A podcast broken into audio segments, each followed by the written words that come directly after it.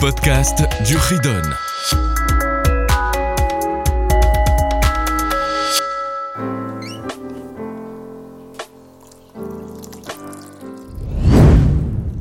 Bonjour les enfants, nous voilà pour le chapitre suivant le 199, l'eau Tarmod. Un des dix commandements. Ne pas envier, ne pas désirer. On a ici deux mitzvot. Première mitzvah, ne pas désirer, envier, vouloir quelque chose qui appartient à autrui et penser, trouver le moyen, comment je pourrais l'avoir. Comment cet objet pourrait devenir le mien. Deuxième mitzvah, ne pas forcer une personne à la lui donner.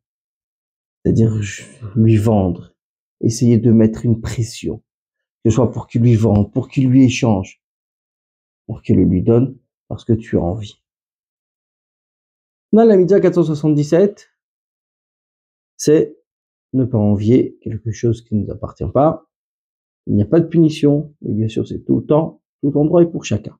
Et Mitzvah 478, le Tarmod, c'est ne pas mettre une pression sur une personne de vouloir lui récupérer cet objet également pas de punition, tout le temps, partout et chacun. Alors quels sont les détails de cette mitzvah? C'est être jaloux, vouloir, envier. Envie de quelque chose qui appartient à notre juif. Et commencer à réfléchir, à trouver le moyen, comment je pourrais avoir cet objet, comment il pourra devenir le mien. Ou, comme nous avons dit, mettre pression. Ça peut être sur une maison, ça peut être sur tout autre objet. On a ici deux mitzvot négatives, donc deux interdictions. Première interdiction, c'est ne pas désirer. Ne pas désirer, c'est-à-dire,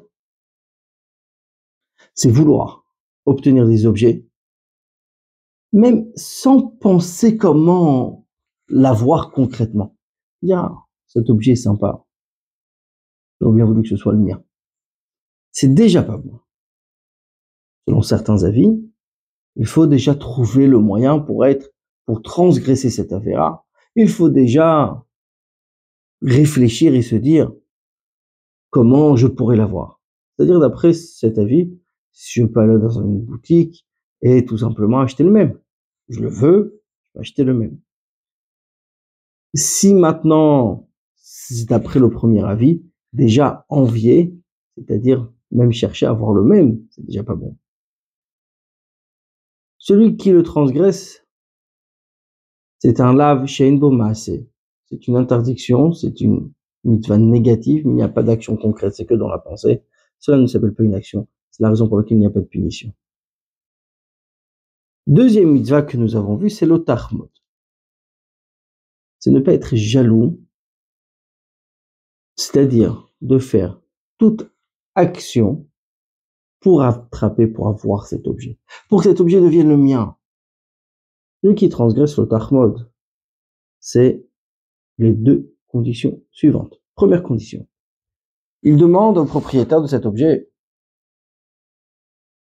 par tout moyen, il essaye de le convaincre, de lui vendre, de lui échanger, trouver un moyen pour que le propriétaire de cet objet donne l'objet que qu'il jalouse, qu'il désire. Deuxième condition, en fin de compte, il a eu. Il a réussi à obtenir cet objet. Qu'il ait payé, qu'il ait reçu en cadeau, qu'il ait échangé, ça nous est égal. Mais il a réussi à l'avoir. À ce moment-là, les deux conditions sont accomplies et il a transgressé la vera des dix commandements, le Tahmod. Celui qui va convaincre le propriétaire de le lui vendre, mais il ne l'a pas eu concrètement. Il a essayé. Il a tout essayé. Il n'a pas convaincu son propriétaire. Il n'a pas transgressé l'Otahmod parce qu'il ne l'a pas obtenu. Par contre, il a transgressé la première, la première avéra, l'otitave. Ne pas désirer, ne pas vouloir. Ça, il aura transgressé. Là aussi, il n'est pas puni. Pour deux raisons. Première raison, c'est un lâche C'est aussi une interdiction, mais il n'y a pas d'action. Il n'y a pas d'action concrète. Et s'il y a l'action, c'est-à-dire qu'il a obtenu l'objet, donc l'objet maintenant est chez lui. Il y a une action. Pourquoi il ne serait pas puni? Parce qu'il peut toujours rendre. À partir du moment où il peut le rendre, on ne punit pas. 199, les ajouts pour le deuxième niveau, les quelques halachot. Dans les Sheva Mitzvot de Noir, les sept lois de Noir, c'est-à-dire qui sont aussi pour les non-juifs, il y a également l'interdiction de l'otignov, ne pas voler. Mais puisque l'otarme ne pas envier, c'est d'une certaine manière un vol, je veux quelque chose qui ne m'appartient pas. Donc, cela fait partie des sept mitzvot de Noach qui sont ne pas euh, mettre pression sur autrui pour qu'il lui vende un objet ou désirer l'objet d'autrui.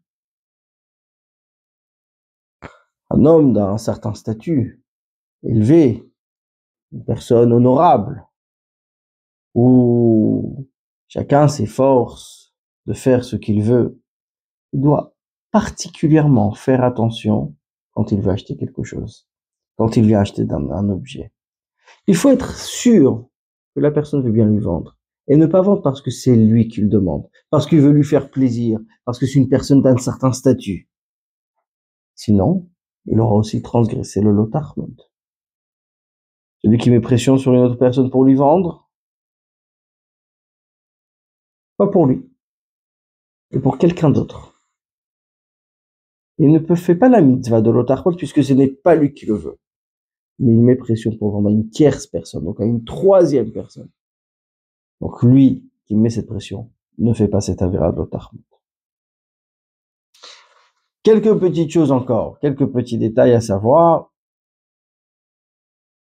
En fin de compte, cette personne qui est jalouse. Pourquoi est-elle jalouse? La Mishnah nous dit Ashir qui est le riche à sa mère Lui qui se contente de ce qu'il a. C'est-à-dire, il désire avoir de l'argent, des objets, des choses matérielles. Il veut encore plus et encore plus. Mais en fin de compte, il ne sera jamais heureux. Parce qu'il ne se suffit pas. Il ne se contente pas de ce qu'il a. Il cherche à voir ailleurs, puisque son voisin a, il doit également l'avoir. Mais celui qui se contente de ce qu'il a, et se réjouit de ce qu'Akadosh Baruch lui a donné. Ça, c'est ce que nos sages disent. C'est qui est le riche à sa celui qui se réjouit dans sa part, qui se contente, et il sait que ce qu'Hachem lui a donné, c'est avec ça qu'il peut servir Hachem. À la prochaine!